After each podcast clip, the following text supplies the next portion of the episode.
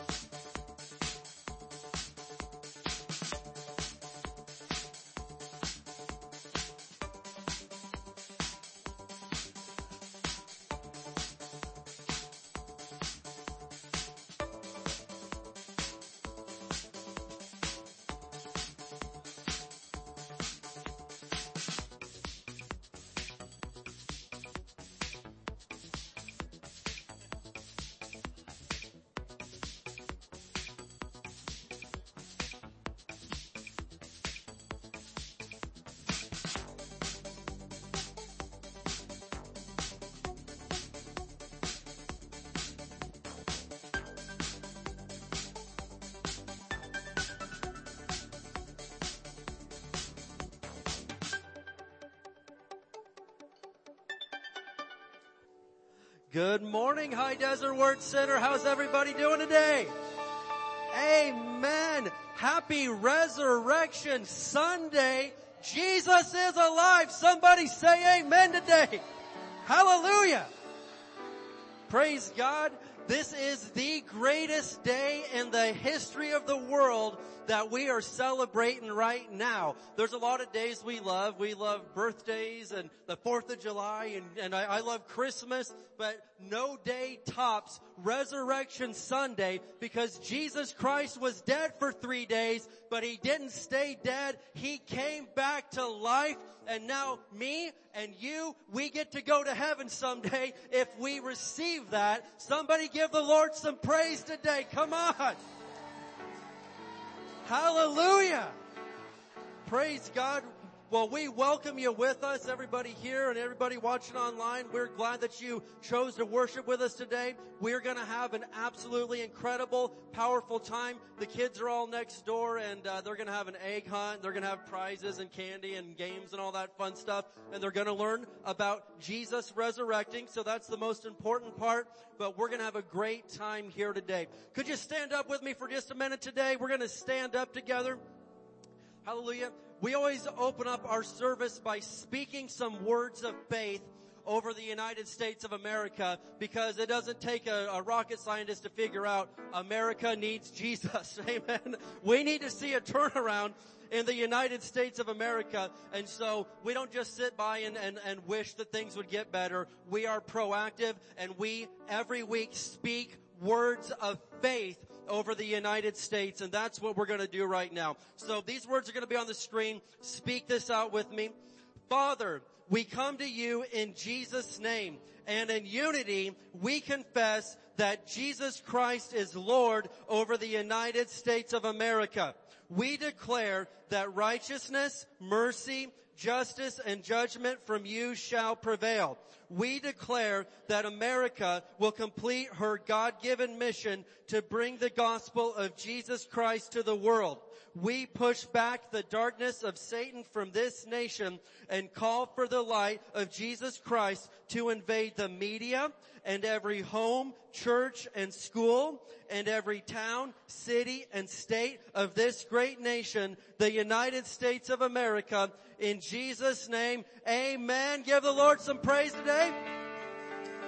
You may be seated. You may be seated, alright? Now I'm gonna let my lovely wife, Miss Katie, give you a little bit of instructions on what we're doing with the kids today and how you can pick them up after service and stuff like that. Don't try to leave your kids, okay? I know some people are like, here's our chance, drop the kids and split. Don't do that, alright? We want to give them back to you. We love them, but we want to give them back. Well, you have good plans for them today, so that's good to keep your kids with you. So parents, children's church on a Sunday morning.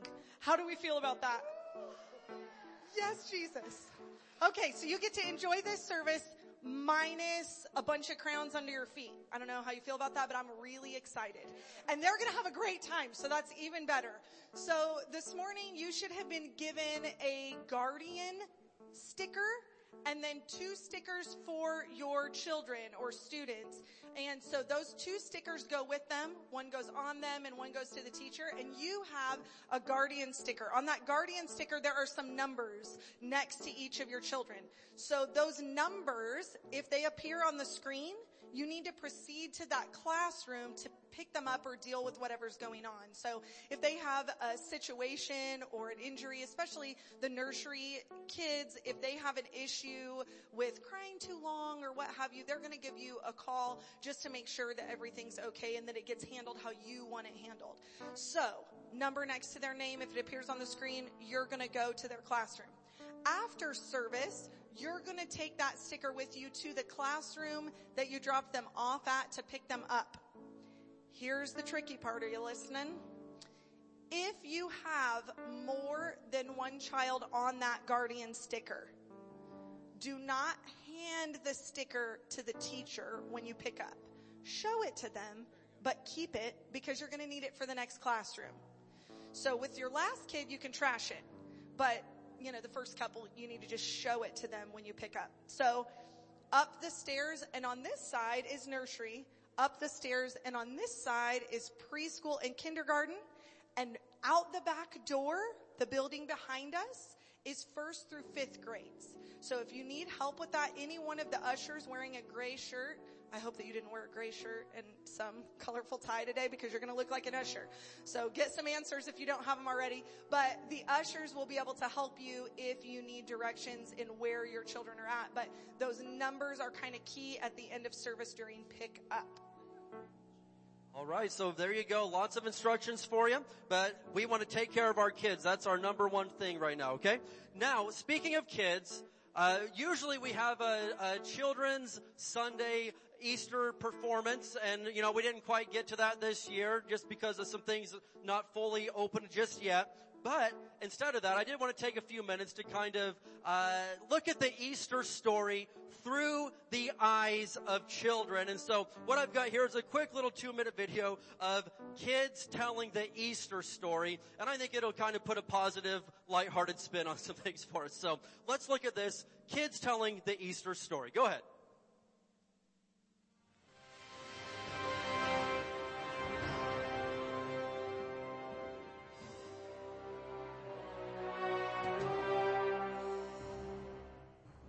After Jesus died, they put his body into a tomb. The soldiers rolled a huge stone in front of it.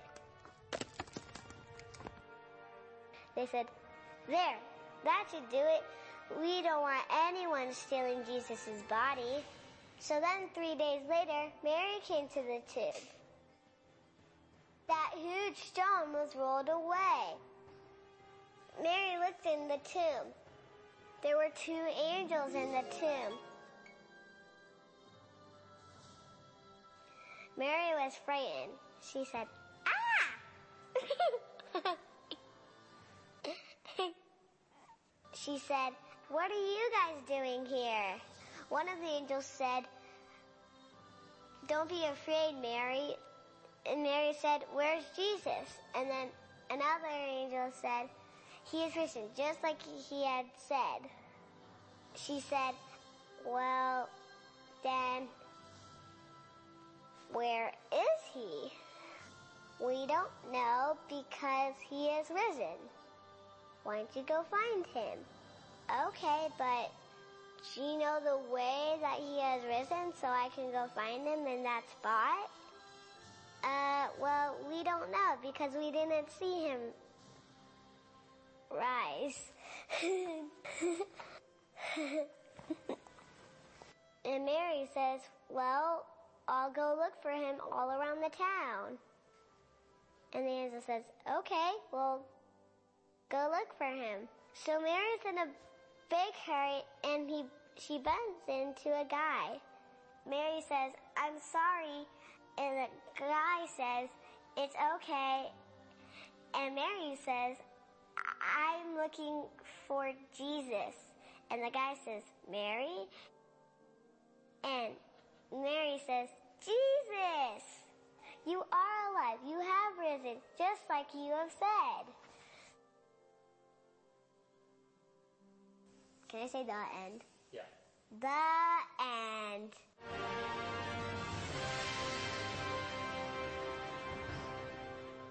Amen. All right. Well, we do love our kids around here and we want to bless them today. They're going to have a good time next door and we're going to have a great time over here. All right. We want to welcome a very important and special group of people today. We want to welcome you. If this is your first time or maybe your first time in a long time, we want to welcome you. If you could raise your hand, we have a welcome team here in each section. They have a little welcome packet they want to give you. And also there's an info card there. If you would fill that out for us, just raise your hand if it's your first time, first time in a long time, alright? Very good. Let's welcome these guys, everybody. Give them a great big hand clap this morning. Amen.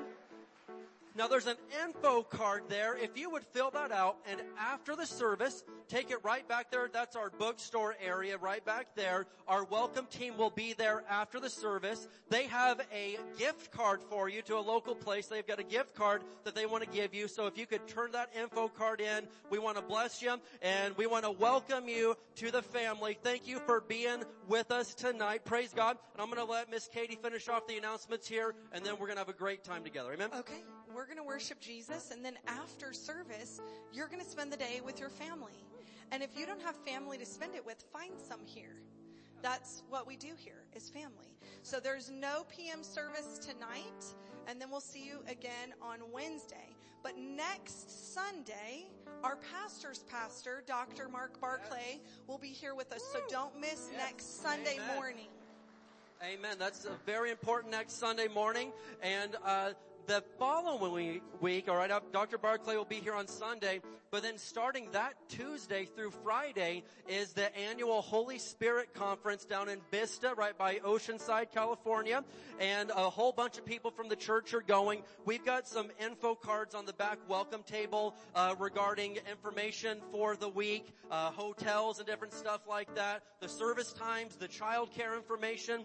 And so if you want to be involved with that, it's going to be an awesome, awesome time for the full week. Some people go a day or two, some people go the full week. Whatever works for your schedule is fine, but you will be blessed and have an awesome time if you can make it. And if you have any questions, just see one of us. We'll give you more info, alright? Who knows what time it is now? Happy time, that's right. And people are like, well, what's happy time? That's when we do our tithes and offerings and we call it happy time because the Bible says God loves a cheerful giver. So we're cheerful givers, amen? And we are blessed because of it, alright? Pastor, go ahead and take away the offering here.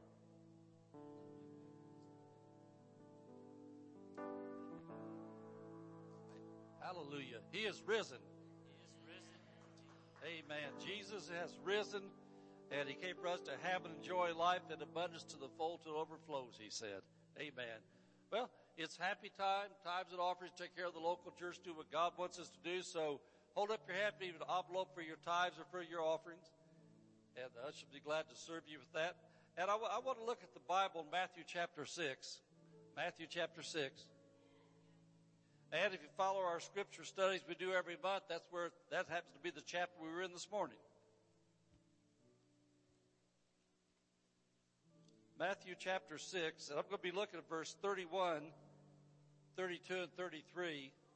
And, you know, as, as we read this passage, we have, we have to realize that Jesus didn't just die for our sins, but Jesus broke the power of the devil over mankind. And we, we, we as Christians have to know what the Bible says, how to live and what to do, to be able to receive the blessings of God. And so in Matthew chapter 6, Jesus is talking about natural things, how God wants to take care of us in the natural world with our health care, our uh, income, bills, houses, cars, clothes, everything we need to get along in life. And I, I want to tell you something. Uh, you don't have to be very spiritual to know that our country right now is in trouble and there's lots of quote free money going around to help a lot of people do things. But what happens if all of a sudden that free money's not there anymore? And so what I'm saying is this, as we look at these verses here, you need to learn how to shift your faith from things in this world to Jesus to be the one to take care of you. And then if something happens where natural things are shut off, I remember the children of Israel, if you've studied about Moses going through the wilderness, they needed water, and God got them water out of a rock. They needed food, and God had birds fly the food in. And so, you know, that might sound really spooky and things like that, but if you've ever studied the history of the United States, there have been times when we went through financial crashes before, and when things happened, you gotta be prepared for it. And so because we live in two worlds, we live in a spiritual world, we live in a natural world. And so things from the spirit in the spiritual realm determine what happens in the natural world. And so Matthew chapter 6, I want to read these verses to you and just kind of sharpen up your focus for the times we live in. Verse 31, Jesus said, therefore take no thought, no anxious thought, not worrying about what are we going to eat, what are we going to drink, wherefore shall we be clothed? For after all these things do the Gentiles seek, or he's talking about the non-church people, the unsaved people, go for all these different things in the world. Said, your heavenly father knows that you have need of all these things. And I want to say it again. Right now things look really good and rosy out there, but if something happens, they don't look this good down the road. How you live now, what you do now is going to determine how, how much you're able to receive from heaven down the road. He says, Your Father knows what things you have need of, but seek ye first the kingdom of God and his righteousness, and all these things shall be added unto you. He said, Seek ye first. And what that said, real simple, if you're not already, make an adjustment to putting God first in your life. Make an adjustment to put Jesus first in your life. In, other words, uh, number number one, you want to give your heart to Jesus. You want to ask Jesus to be your Lord and Savior. And then number two, you need to start coming to church regularly. You know, whether it's this church or another church or wherever you're at, you need to start putting God first, letting Him know that you love Him first before you do all these other things.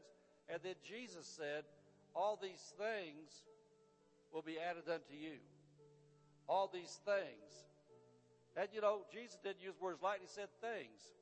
What was the things he talked about? Food, clothing, education, transportation, everything it takes to enjoy this life, Jesus said, put God first, and these things will come unto you. Amen. And so I just want to leave that with you as, as we as we as we pay tithes to God, we give offerings to things we do in life. God's watching all that we do, and because He's a God that wants people to have faith, it takes faith to give, but then at the same time, it takes faith to receive. And so, as we're people that love Jesus more than we love anything else in this world, as long as we put Him first, He's going to be able to get to us what we need when we need it. Amen? Amen. So let's make our financial faith confession.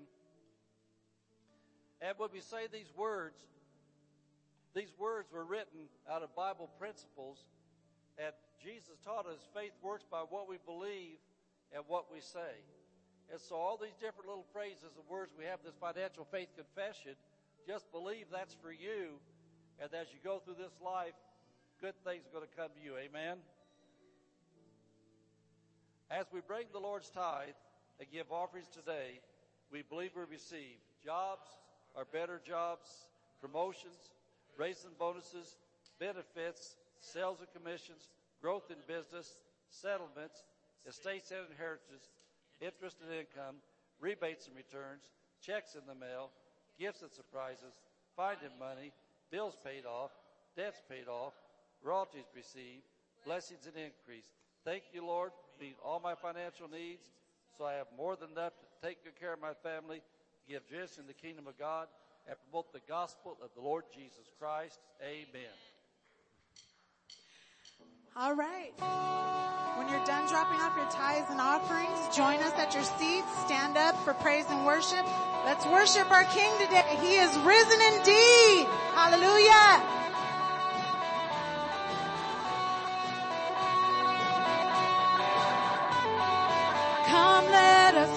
Worship our King.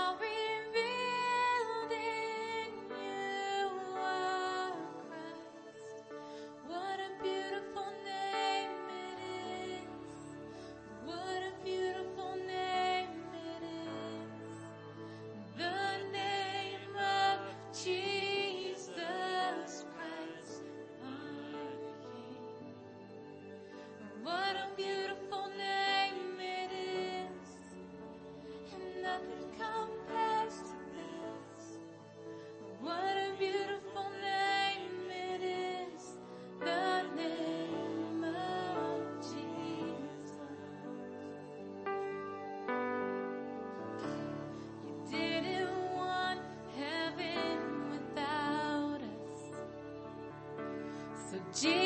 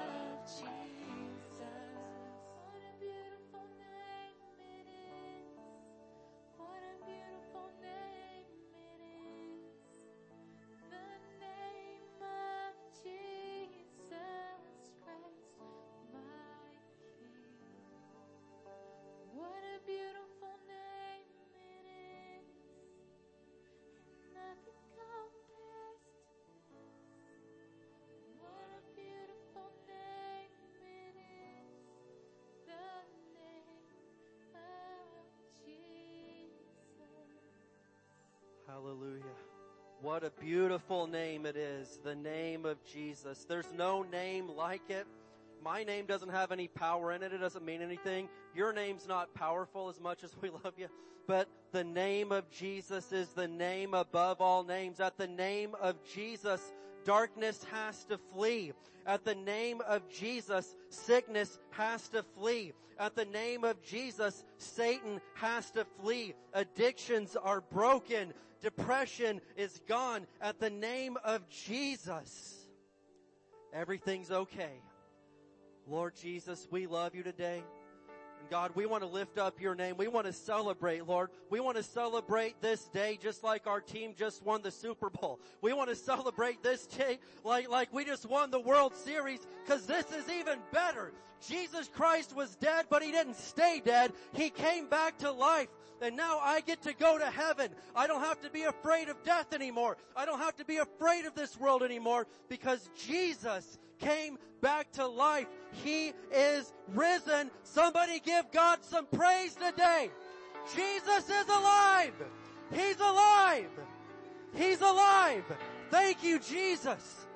Thank you, Jesus. Oh, you paid my price. I should have been the one dying. I should have been the one on that cross. I should have been the one getting beaten for all the stupid things I've done. But Jesus, you did it for me so I wouldn't have to. We love you, Jesus. We celebrate you today and we'll be loud. We don't care who it offends. We'll make some noise. We will celebrate you in a great big way because you deserve every last bit of it. We love you, Jesus. And today is your day. We celebrate you in Jesus' name. Hallelujah. Can we give the Lord one more shout of praise? That's not going to hurt anybody. Amen. Thank you, Jesus. This is the greatest day in the history of the world. Amen. You may be seated today. You may be seated. Hallelujah. Well, who's glad to be in the house of the Lord on Resurrection Sunday? Amen. This is a wonderful day to be in the house of the Lord. And, and I've said it several times, but I'll probably keep saying it. There's no greater day than this. I mean, I, I don't see how people, if you're a born again Christian, how you can contain yourself on a day like today. You know, I, back when I was a lot more into sports, I remember if my team won the big game, I was actually, okay, I'm a Colts fan, football wise. I was in college in Oklahoma and they finally beat the New England Patriots, alright? And I ripped my shirt off and ran around the parking lot of my apartment complex and my wife was like, dear God, what's that fool doing now? But I didn't care because we finally beat the big one. And I'm telling you right now that today is the day that Jesus came back to life, whatever it is that has held you back, whatever it is that has messed with your life, Today is the day that you win. Today is the day that you've got victory. Today is the day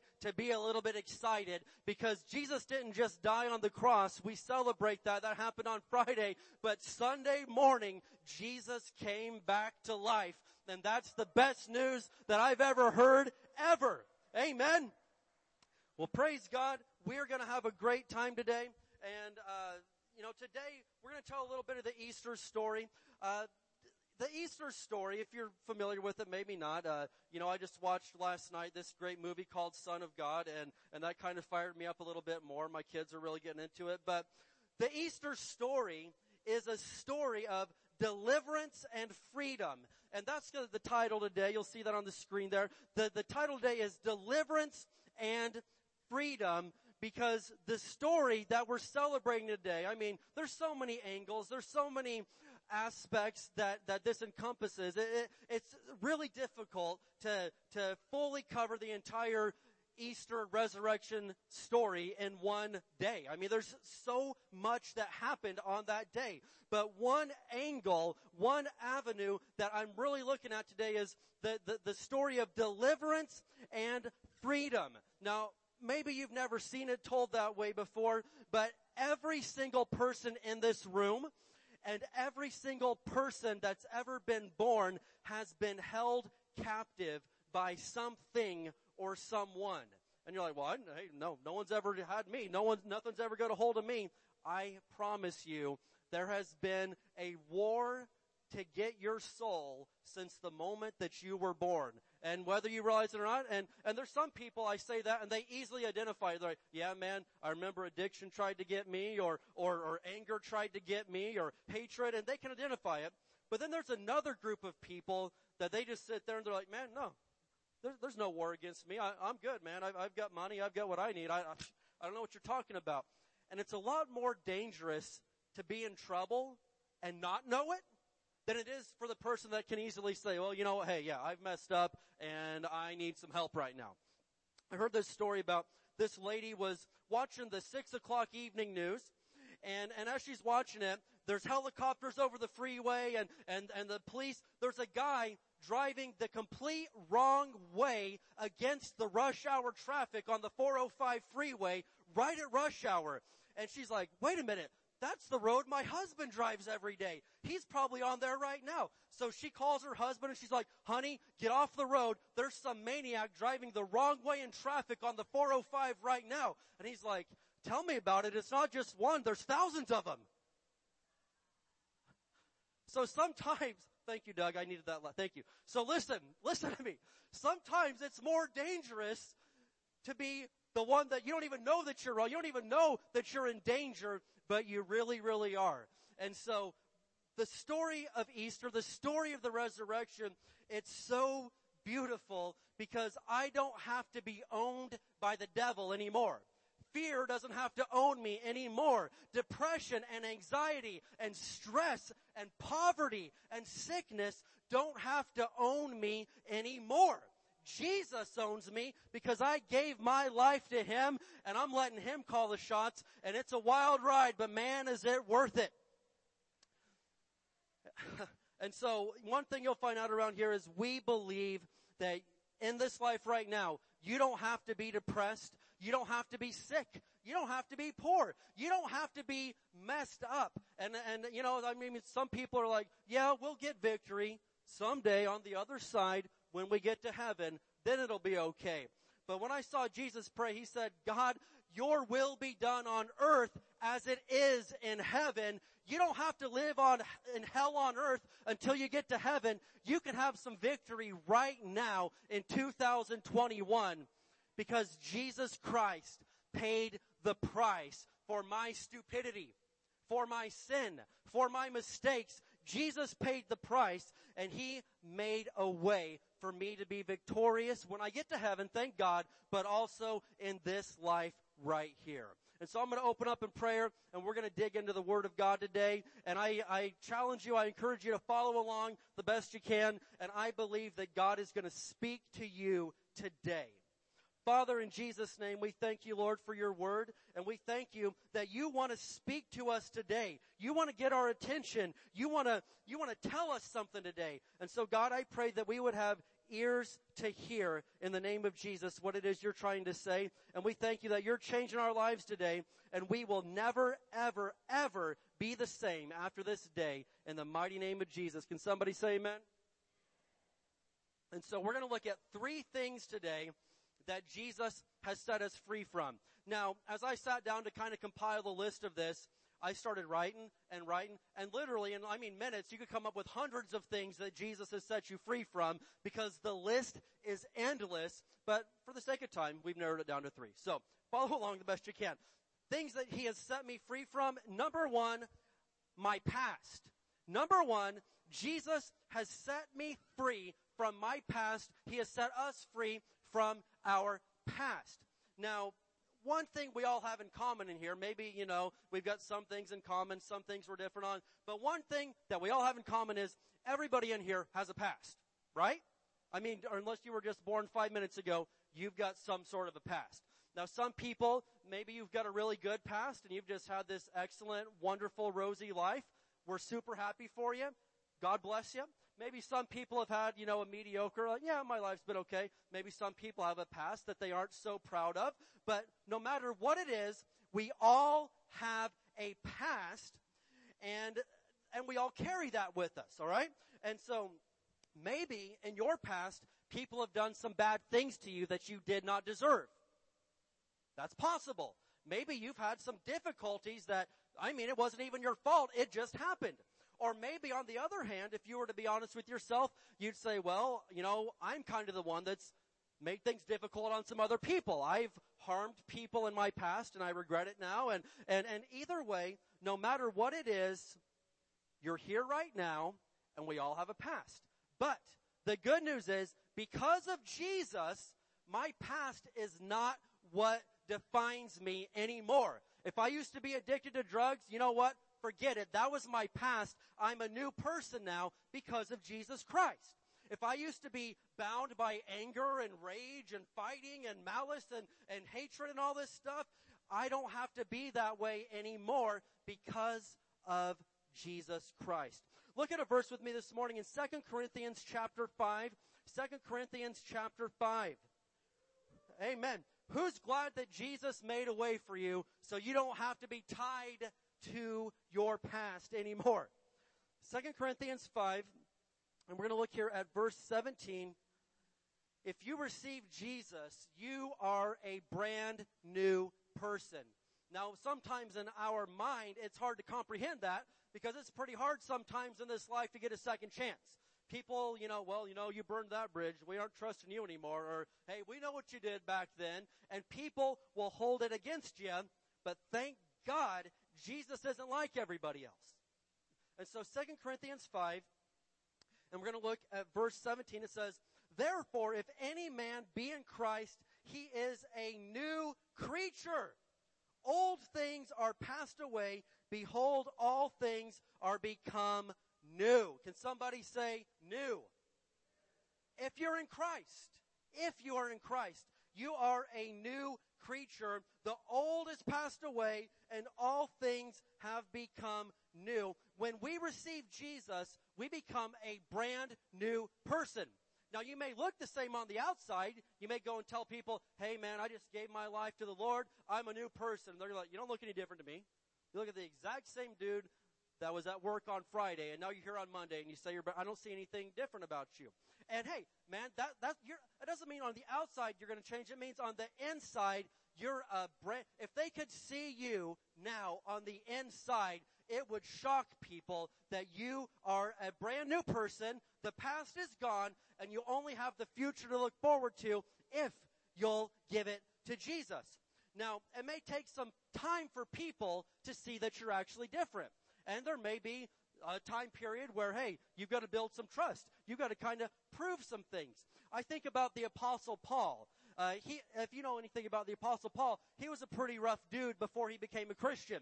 In fact, he thought it was his life calling and mission to get Christians arrested, to have them beaten, and in some cases even have them killed. He was a maniac, nearly a terrorist that hated Christians with every fiber of his being. And then, one day, the Lord Jesus appears to him and is like, man, why you been messing with me?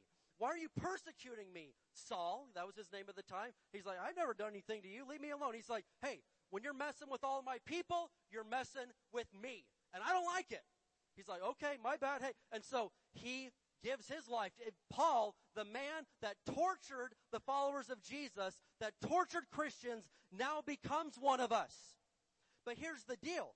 When he started wanting to go around the Christians, like, hey guys, I'm one of you now, they're like, uh, this is a setup. No. well, I was born at night, not last night. I don't trust you, man. Well, get away. You're not welcome in this church. You're not welcome with us. We know what this is. Well, you, you beat my cousin up. You killed my grandpa. I don't want nothing to do with you.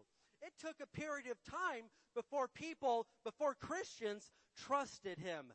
But believe me, there was a change on the inside of that man. He went from being the most fierce Christian hater in the world to being the most powerful Christian in the world, and God used him. And so what I'm telling you today is this, is maybe you've got a past that you just aren't frankly that proud of, and you're a little bit ashamed of, but listen, because of Jesus Christ, that's not you anymore. That's not you. You are a brand new creation if you receive Jesus and if you give it to Him. I want to show you another verse. Amen. You can give God some praise. Let's look at Isaiah chapter 43. Isaiah chapter 43. Because I need you to see something about God's forgiveness when God forgives, He does it in a whole different way than what humans do. You ever had somebody tell you, yeah, I forgive you, and then they bring it up again? Wait a minute, I thought you forgave me. I, I do, but I'm just letting you know, I will never forget. Man, what kind of forgiveness is that? Keep it. And so listen, God is not like people. Jesus, eh, eh, his, his definition of forgiveness is a whole lot better than people's. And so Isaiah 43 and verse 25, and this is one of my favorite verses. This is beautiful and powerful.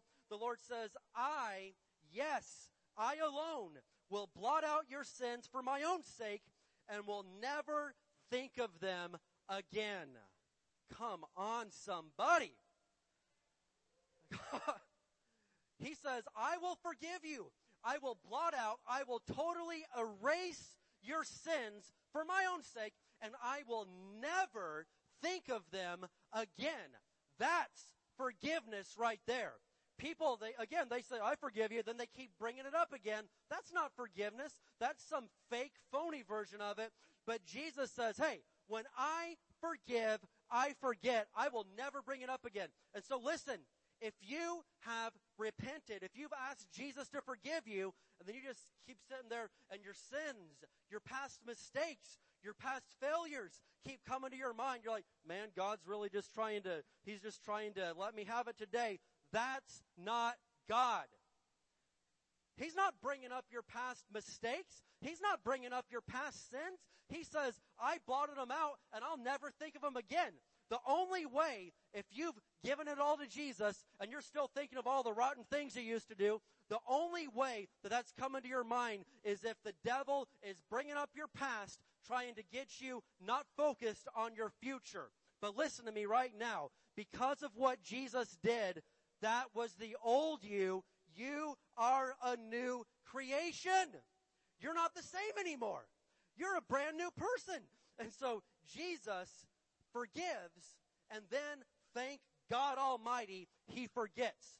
Now some people, they may be giving it to Jesus, but they're still struggling with forgiveness issues. God's forgiven you if you've repented. Maybe other people have forgiven you, but you have not forgiven yourself. Now that's a dangerous, sad trap to be in, and you need delivered today. April 4th, 2021, you need delivered from holding yourself captive to your own past. Because Jesus isn't doing that anymore. You're doing it to yourself. But thank God, because Jesus died and then he rose again, you don't have to be held captive and a prisoner to your past anymore. You can forgive yourself if Jesus forgave you. And today is that day. Can we give the Lord some praise today? Give God some praise. Come on. He paid a very expensive price for your freedom. He paid a very expensive price to give you this gift of forgiveness. You need to accept it. It's rude to not accept a very expensive gift from somebody. Am I right? you need to accept that gift. Now, the second thing I'm going to talk about today is this. We're talking about things that we have been set free from. Number one, our past. Number two, fear. Number two, fear. And why do I say that? Because there is a pandemic that has gone on way longer than a year. And I'm not talking about COVID-19. I'm talking about a pandemic of fear.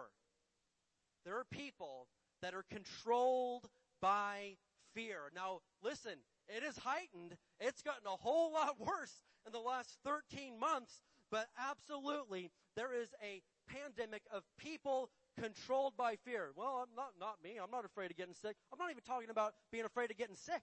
I'm talking about all sorts of different fears that the devil tries to throw at you. Now, as bad as the health pandemic has been, all right, you know, depending on some people think it's bad, some people don't. You know, you're you're an American, do your own homework, feel how you want to feel about it. But listen, no matter what you feel on that, fear is a killer and it will destroy you from the inside out. But it does not have to be that way anymore. And so I want to look at a few things here. Man, we're going to look at Luke chapter 21, so flip over there. But you know, it's been incredible to me how controlling fear is, how powerful fear has been in people's lives. You know, during this whole, uh, the, the lockdowns we've seen and the pandemic, it's been insane how suicide rates have skyrocketed in the last year. And, and you know, I, I was, uh, I, I, was reading an article uh, from the John Muir Medical Center in Walnut Creek, California. They said in July of last year that they had seen more deaths by suicide during the quarantine from that period than they had deaths from COVID-19. And I'm like, I saw this on ABC. I'm like, what? And that's insane. I'm not hearing anything about this stuff. And, and, and then uh, one of the, the lead doctors there, Dr. Mike deBoisblanc said, we've never seen numbers like this in such a short period of time. We've seen a year's worth of suicide attempts in the last four weeks alone. I'm like, this is insanity. I've done funerals this year for people that committed suicide because they just, the, the fear and the anxiety and the uncertainty is killing them but it does not have to be that way. We don't have to live in fear if we've got Jesus. And so, Jesus gave us, you know, thank God, He warns us about the future. Do you know that? Jesus will tell you about things before they even happen sometimes. And so this time period we live in, as Christians, we refer to it as the end times. Now Jesus, fortunately, gave us a long list of things to look out for before he comes back. He's like, hey, before the end of the world, before this whole thing is shut down and wrapped up, you're going to see this, this, this, this, this, this, this, and this happen. And he gives us this huge list in Matthew 24, Luke chapter 21. And in fact, in, in Luke 21, he said that there would be plagues and epidemics. Luke 21, 11, right before the end of the world, there would be plagues and epidemics. And I'm like, check, got it. That happened in 2020. He said there would be these bizarre weather patterns. He said there would be wars and rumors of wars. And he said there would be racial tensions that would divide the races apart in Matthew chapter 24. There's so many things that he talked about and boom, boom, boom, boom, boom.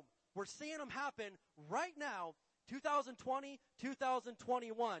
You don't have to be that smart to realize something's going on here right now. But Luke chapter 21 and verse 26, he talks about something I had never really considered as being a sign of the end times before. He said that fear would be a powerful warning of the end of the world. Luke 21 verse 26 in the New Living Translation, it says, people will be terrified at what they see coming upon the earth, for the powers in the heavens will be shaken. People will be terrified at what they see coming upon the earth. Would you say that people have been terrified at what they see coming upon the earth? I know people and I, I, my heart breaks for them. They're, they're terrified right now, whether it's of sickness or whether if it's of war or of a financial collapse or whatever it is. They're terrified and they won't even leave their house.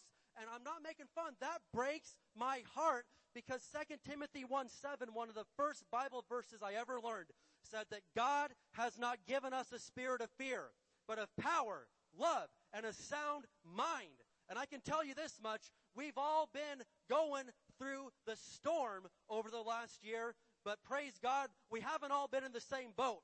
I've been in the boat full of power, love, and a sound mind. I have not lost, amen?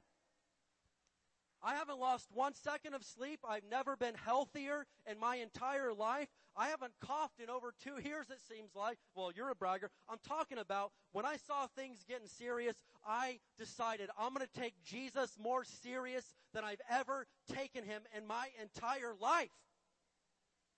Do I regret it now? I don't regret it one bit. I've never been better in my life. And it's not because I'm awesome. It's because Jesus is awesome and the promises that he made to me, it turns out they're all true.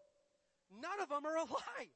I've got joy. I've got peace. I've got the provision I need, and it's all because of Jesus. Luke 21 verse 26 in the Passion Translation, it says, what men see coming to the earth will cause the fear of doom to grip their hearts. The fear of doom to grip their hearts. And I hate that because I hate fear because fear makes people do some really mean and nasty and bad, bad things. It makes, it makes people turn against their fellow brother, their fellow sister. And I mean, you, you, you hear that, oh man, there's a pandemic, I'll go buy all the toilet paper before all the old people can get to it. What kind of loser does that? Listen, oh, sorry if that was you. My bad. If that was you, I'm sorry. Listen. Fear makes people do stupid things and it makes you look like a dummy. And that's what the devil wants to do. He controls people with fear. But listen, he doesn't have to control you anymore.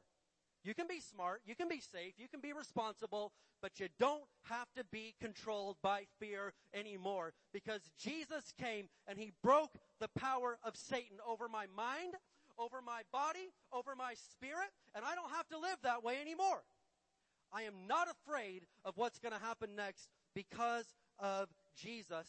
Now, one thing I found out, the more I study about Jesus, I find out that basically he tells me the exact opposite of everything that the rest of the world is telling me.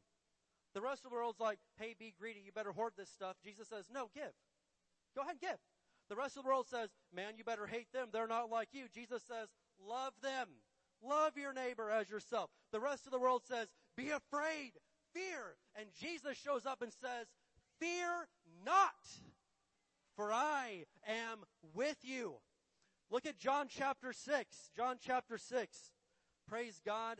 I get excited on resurrection day, man, because I realize that the devil tried to kill me. He tried his best, but it wasn't enough. Jesus came through in the end. Amen. When I was three and a half years old, I was diagnosed with leukemia.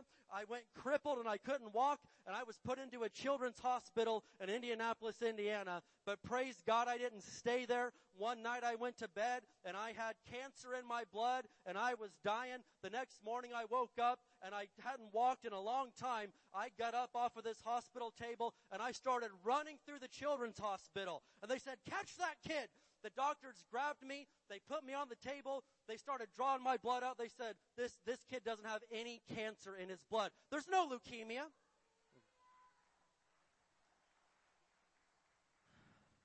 And so, believe me, I believe in Jesus. You're too late to tell me that Jesus isn't real. You're too late to tell me that Jesus doesn't heal. You're too late to tell me that God is not good. He saved my life.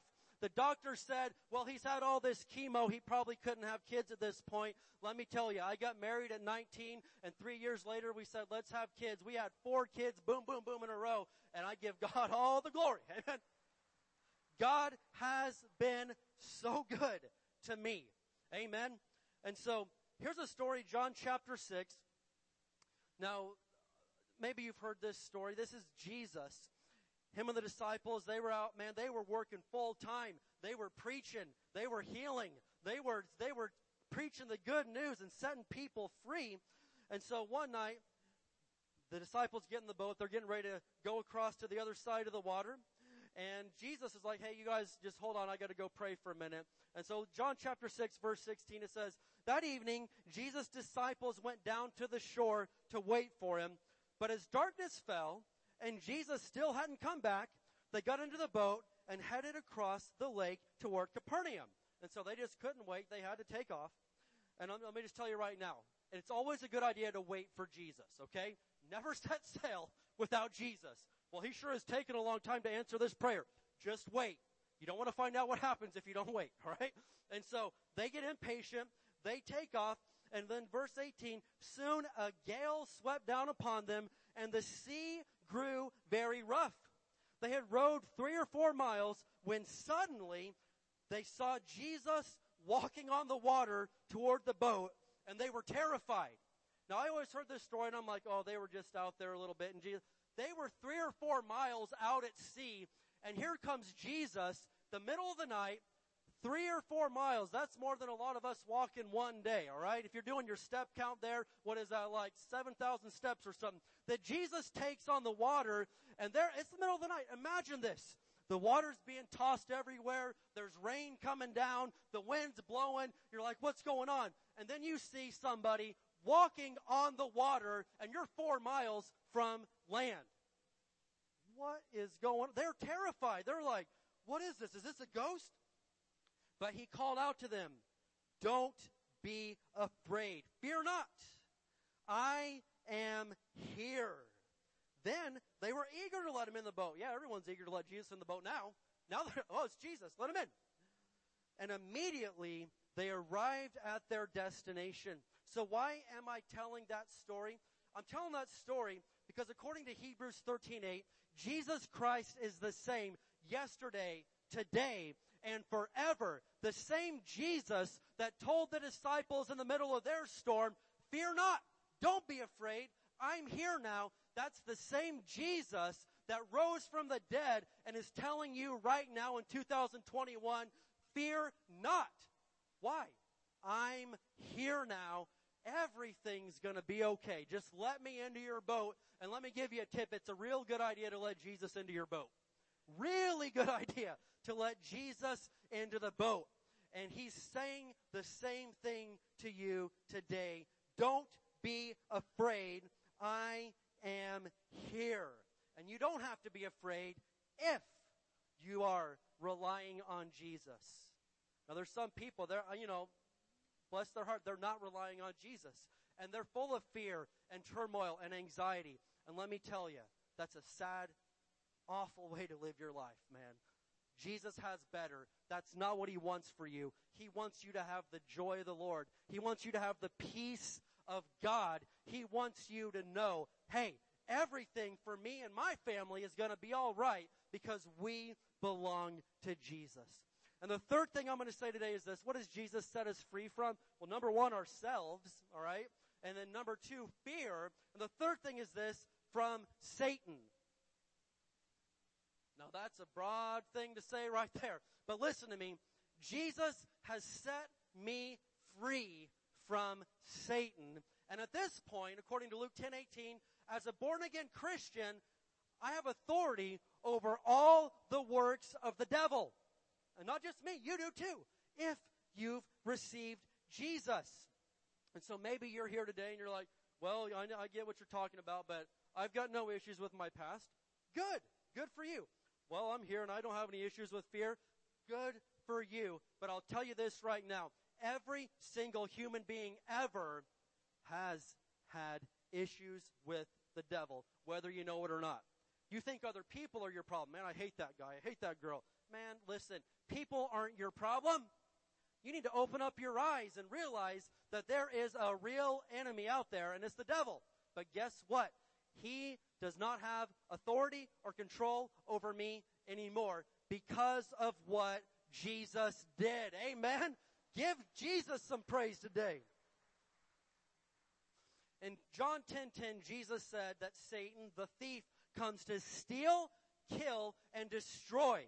Steal, kill and destroy. And so if you've been stolen from in your life, Jesus didn't steal from you. He's not a thief. The devil did. If you've had destruction and death in your life, Jesus didn't come and destroy in your life. He's not a destroyer. He's a healer. The devil did those things.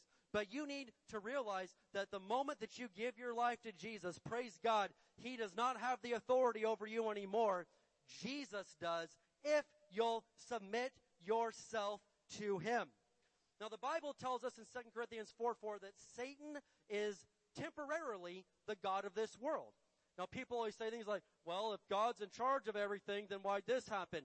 Man, you better know that God is not in charge of everybody and everything in this world. He's not. If he was, he'd make every single person be nice. He would force you to go to church. He would force you to brush your teeth. He would, he would force you to, you know, whatever. But listen, he's not forcing anybody. You, as a Christian, hey, you're under the control of Jesus if you choose to submit your life to Him. There's two choices. And if you're not submitted to Him, sadly, there's somebody else calling the shots in your life. Whether you agree with that or not, that's fine, man. I don't need you to agree with me to know I'm right. listen, I'm joking. But listen to me. Satan is a stealer, he's a killer, he's a destroyer, and Jesus is the exact opposite. Quit blaming stuff on him that he didn't do. He doesn't deserve that. He came to set you free. He came to heal you, not to make life worse on you. And so, let me show you something here in 1 John 3 verse 8. 1 John 3 verse 8. So how did Satan become the God of this world? Well, back in the Garden of Eden, God created these two people, Adam and Eve, right? And he says, Adam, I'm going to put, man, you're, you're in charge of, of all this, the, the garden and this earth, man. You, you just manage this. You take care of it. You tend to the ground. You take care of things down here. And Adam's like, hey, got it. And then, of course, Satan shows up, right? He enters into this snake. One reason why I still hate snakes to this day, I don't trust them, man. But listen, and so Satan speaks to him and says, hey, hey, hey, Eve, listen, if you'll just do what I say, man, you're gonna be smart. You're going to know everything. You'll know the difference between good and evil. So Adam and Eve disobey the one rule they had. And by that one act of disobedience, they sold out their rights to this earth, man. And Satan took over. And it's been a lot of bad stuff ever since. So he's raging. He's doing what he can to screw your life over and, and to mess you up in every possible way because he knows that the day is coming when Jesus comes back and takes his family up to heaven with him, and Satan has a short period of time after that to do what he wants to do, and he's getting locked away forever and ever and ever. But 1 John 3 8, it says, But when people keep on sinning, it shows that they belong to the devil, who has been sinning since the beginning. But look at this last line right here. But the Son of God came to destroy the works of the devil. Why did Jesus come? Because he had nothing else to do? No. Jesus came, say it with me, to destroy the works of the devil. He came to destroy the works of the devil. But how do you do that? How did he do that? The Bible tells us that the very last enemy that will ever be defeated is this enemy called death. Everybody has to face it. Everybody, whether they like that thought or not, death is an enemy. The scripture says that everybody has to face. And so Jesus, in order to defeat Satan, in order to defeat this final enemy called death, he had to become one of us. Because only, only as a human being could he have a body to die in, according to Hebrews 2, 14 and 15. He had to have a body. He comes down here and says, you know what? Someone's going hey, for all this bad, for all this evil, someone's gonna have to die for it. And so Jesus said, hey, I'll be that one. And he came down here, man, and he took the most gruesome beating that we could ever even imagine. And in fact, I don't think we, none of us will ever fully understand the price that it took to set a guy like me free, to pay for my sins, to pay for your sins, but it was not a cheap price. There were no coupons. There were no discount codes on your phone. Somebody had to do it the rough, dirty, hard way, and Jesus paid that price. I want to take a minute here, and we're just going to watch a video as we kind of close things out for a minute to kind of remind us and show us of the price that was paid to give you another chance. The price that was paid so you could be healed. The price that was paid so you could go to heaven. This video should have been me. It, it should have been you. But Jesus said, no, I'll, I'll do it. I'll give my body. I'll, I'll, I'll take their punishment instead. Just give it to me. Amen. Let's take a minute as we remember what Jesus did on this wonderful Resurrection Sunday. Amen. Go ahead.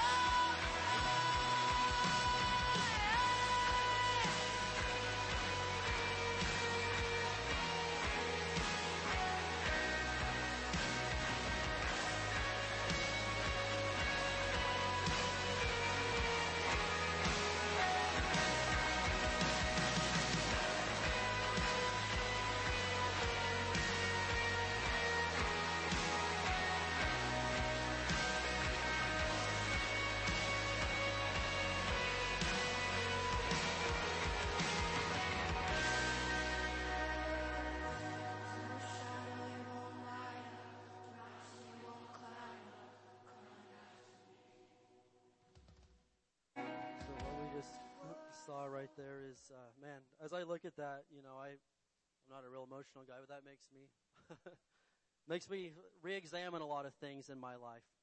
And one thing I realize as I look at that is that was voluntary, right? Nobody forced Jesus to do that. We think, well, he had to. I mean, he, he was God's son. Jesus said, no one is stealing my life. I'm doing this because I want to. And as we study scripture, we realize that Jesus died right there. And so, where was he on Friday night? Where was he all of Saturday up until sunrise on Sunday morning? Well, Acts 2:27 lets us know that he his body was in the tomb, but his spirit descended into hell. And there was 3 days of warfare, 3 days of battle that went on between Jesus and Satan he went right into the bully's own neighborhood. He went right into his own backyard, outnumbered by Satan and all of his buddies and friends. And he said, I'm down here and I'm ready to fight for all those people up there. You can't have them anymore. I am once and for all gonna pay the price for those guys. And he went down, there's three days of battle, three days of warfare. Jesus fighting the devil and his demons. He was outnumbered, but guess what? Jesus became victorious. He won the battle. Colossians 2:15 puts it this way it says then Jesus in hell made a public spectacle of all the powers and principalities of darkness stripping away from them every weapon and all their spiritual authority and power to accuse us and by the power of the cross Jesus led them around as prisoners in a procession of triumph. He was not their prisoner, they were his. Jesus wins this battle in hell and he leads Satan and his demons through the streets of hell and they, they didn't beat him. He was marching them around and saying, and this, let this be a lesson to everybody else that wants to mess with my people ever again. This is what happens when you mess with my people. That's a powerful thing to think about. And I'm like, man, but, but why did the perfect guy have to die for all of us screwed up people? Well, I, I heard a story. Uh, this, this old man was walking down the street and, and he sees uh, this, this little boy coming out of a, of a, of a pawn shop. And, and, and this kid, he, he has this bird and, and he has this cage and, and he's got this bird in, in, in the cage. And, and the old man says, Hey, where'd you get that bird? Well, I, I caught this stupid thing down at the park and I got him in this cage. Well, what are you going to do with him? I don't know. I'm going to torture him for a little while. I'm going to, you know, I'm going to throw some stuff at him. I'm just going to mess with him. I'm going to shake the cage and see what he does. I'm going to just, I don't know. I'm just going to torture him. Then I'll probably just kill him and let him go. And the old man says, how much do you want for the bird? And the kid says, this thing? It's, it's worthless. I don't want it for the bird. The man said, I'll give you a hundred dollars for the bird right now. Just give him to me. And the kid says, he's not worth one dollar. You're going to give me a hundred? That's okay. I'll pay whatever it takes. Just give me the bird. And so the old man buys the bird and the cage from the little kid. He takes off down the street. The old man opens it up and instantly lets him go.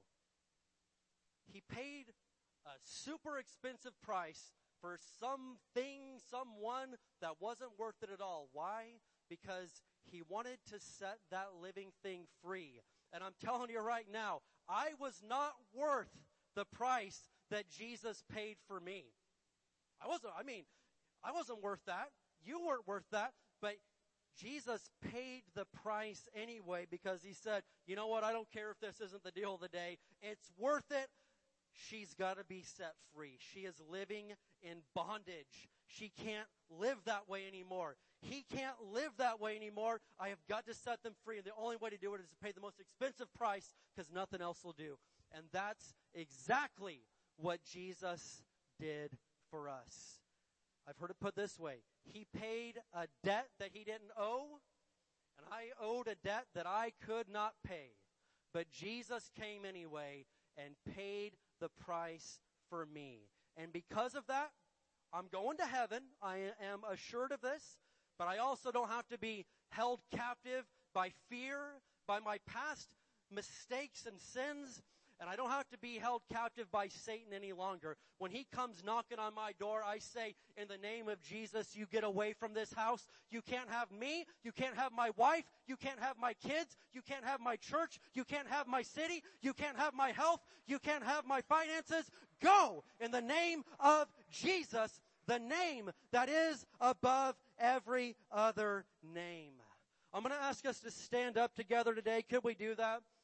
I pray in the name of Jesus that we've brought you some hope and some healing today. And so Jesus, he was down in hell. He fought that battle. But in Revelation 1:18, Jesus shows up and he says this, I am he who lives and was dead and behold, I'm alive forevermore. I'm not ever dying again. And amen. And I have the keys of Hades or of hell and of death. Death has been defeated because of Jesus. As a Christian, I don't have to fear death any longer. I don't have to fear hell any longer. I don't have to fear the future any longer. Jesus has the keys to all of it right there. And let me tell you what, man, I've given my life to Him and I am never looking back. It is, he's changed it too much. He's healed me of cancer. He's healed me of too much to ever go back to that past life. I don't, no thank you. I've been there and done that and I don't want it. I want Jesus. And so I'm going to ask Josh here to lead us in a song for a minute and and uh, I want I know God's speaking to you. It's written all over your face, all right? It's, God's speaking to some of you right now. Listen. We're going to sing a song for a minute and I want you to talk to him. Well, well, I don't know how to do that. Just talk to him, man. Listen, he's real. He's a friend. He's a brother. He wants to be there for you. Give him a minute as we sing this song. And I believe that God's doing a work on the inside of you that maybe we can't see on the outside, but he's speaking to your heart. Let's take a minute and worship him today. I'm forgiven because you were forsaken. I'm accepted. You were condemned. I'm alive and well. Your spirit is within me because you died and rose again. Amazing love, how can it be that you, my King, would die for me? Amazing love, I know it's true. It's my joy to honor you in all I do. I honor you.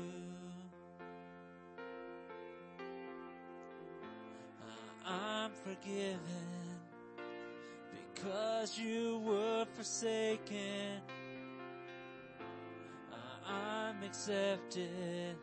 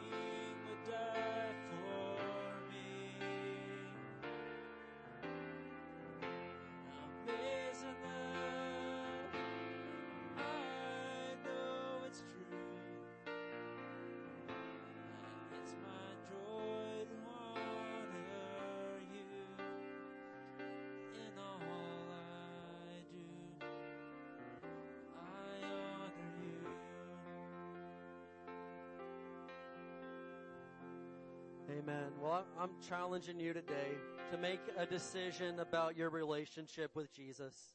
Listen, things are crazy out there right now.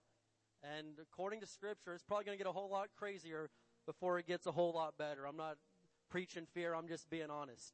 There's some crazy stuff that is going to happen in this world before this is all said and done.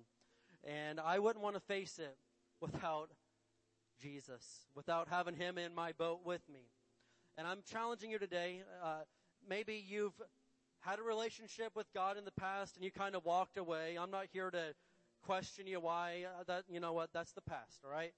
But I am here to challenge you that if you have walked away, why not let today, Resurrection Sunday, be the day that you say, you know what, God, I'm, I'm coming home. I'm sorry. Just take me back. I'm sorry. Just, let's just forget the past and give me another chance. I want to face life with you on my side. Or maybe you're here and you've just, you've never done the God thing. You've never done the Jesus thing. You've never had a relationship with Jesus.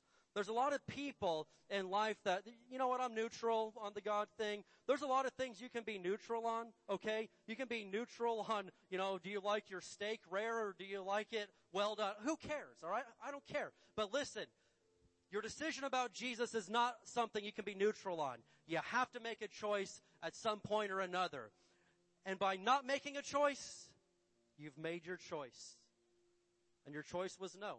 And I'm not here to, you know, come at you like this, but I am here to plead and say, Dear God, let Jesus in. Come on. We'll answer all the other stuff later. You've got questions, that's fine. I've got questions. We've all got. We'll answer. We'll get to those later. But today is the day to really, finally, get a relationship with Jesus. He'll work the rest of the stuff out later, but today's the day to submit. And so I'm going to lead us in a prayer together. And, uh, and, and listen, as I lead us in this prayer, I want everybody to pray it, uh, whether you, you know, whether you've prayed it a thousand times or not. I, I, listen, I, I don't care about that. What I'm saying is this. We're gonna pray together today. And if you want, because I don't believe in just praying for someone and saying, good luck, sayonara, hope you make it, you know, good luck. What I will do is I will take the next 30 days and I will hook you up with somebody from the church. If you're a guy, it'll be a guy. If you're a girl, it'll be a girl. And they will take the next 30 days to text you a Bible verse and devotion every day, to pray for you. If you want to talk, they'll talk. If you don't want to talk to them, you know, whatever. But, but they will take the next 30 days to mentor you and make sure that you're starting off on the right path. And that's, that's, that's our, my gift to you. That's the best I can do is to lead you to Jesus and then surround you with the right people, I'm telling you right now, you will not regret it. Can we pray this together? Say this with me. Father, in Jesus' name, I believe in your son Jesus. I believe that he died, that he rose again. Jesus, forgive me for anything wrong I've done. Help me to live for you. Give me the strength. Give me the peace. Give me the joy. Set me free. I'm yours now. In Jesus' name. Amen. Can we give God some praise today? Amen. Hallelujah. Well, I've got a really good friend named Jose. Jose, where are you at? There's Jose, alright? This is Jose. Jose's gonna go right back to our sound booth right there. And if you prayed that prayer, or if you're like, man, I need some of what you're talking about, please go see Jose. He's got a free little book I want to give to you. And also, he's going to take your name and number if you're willing, and I will hook you up with what we call a spiritual personal trainer. Some people, they'll take a personal trainer to get in shape all day long, but on the inside, they're a mess. We will whip you into shape on the inside in Jesus' name and get you on the right track, but you're going to have to work the rest of your body out on your own. Amen. I'm not, I'm not doing that. So, praise God. Well, who has been blessed today? Amen. Who's grateful that Jesus is alive? Hallelujah. The greatest day in the history of the world. Amen. Well, what we're going to do is I'm going to close this out in prayer. Parents, you can go get your kids over there. You got to have that little sticker. And also a few other quick announcements. Right outside the front doors there, we've got a photo booth area. If you'd like, we'll take a picture with one of our professional photographers for you, and and uh, and you know if you want that, we'll get it over to you. Uh, but also, you can take a picture with your own phone. We've got photo frames and stuff. But just let people know that you went to church on Easter. You better let somebody know. Put it on your social media. That's fine. We want you to do that. And also, if you were here for the first time or first time in a long time today, you got that visitor card. If you would fill that out, take it right back there. Heather is in the yellow shirt. Take it to Heather. She has a gift card for you to a local uh, business, local restaurant, and she's going to give you a gift card there just to thank you for being with us. And we appreciate you so much. And hey, if you came today and you're like, you know what? This wasn't so bad. I think I could be around these crazy people a little bit more. What I say is, hey, we may be crazy, but we're very happy. We're very happy. So if you liked it, come back, man. Join us. Uh, be here Wednesday. Be here Sunday. Come back. We would love to have you be a part of this family. You can look us up on social media. We're pretty active on there, Instagram and Facebook, and uh, and stay in the loop. See what's going on. Amen. I want to pray over you today. and I want to release you. You have an awesome day with your family. Thank you for coming today. Jesus is alive. Amen. And we are free from anything that held us back up to this point. Amen. All right. Father, in the mighty name of Jesus, we thank you, Lord, so much for what we've seen in the Word of God today. And we thank you that Jesus did not stay dead. He came back to life and He set us free from everything that has held us back. Lord, I pray over every person here. May they be blessed. May their health be blessed. May their finances be blessed. May their marriages, their families, their children, their jobs be blessed. In the name of Jesus, I declare that no weapon formed against them will prosper and they're going to have an awesome week this week in the name of Jesus. No matter where it is they go, they are surrounded by the angels of God. We're living for you now in Jesus name. Somebody say amen. Amen. All right. Listen, if you gave your life to Jesus today or you came back to Him, you go to the sound booth and see Jose. He's got a book for you and I'm going to get a hold of you this week. And if you were here for the first time, see Heather in the yellow shirt. She's got a gift for you. Amen. We love you guys. Be blessed and we'll see you next time. Come on back. Hallelujah.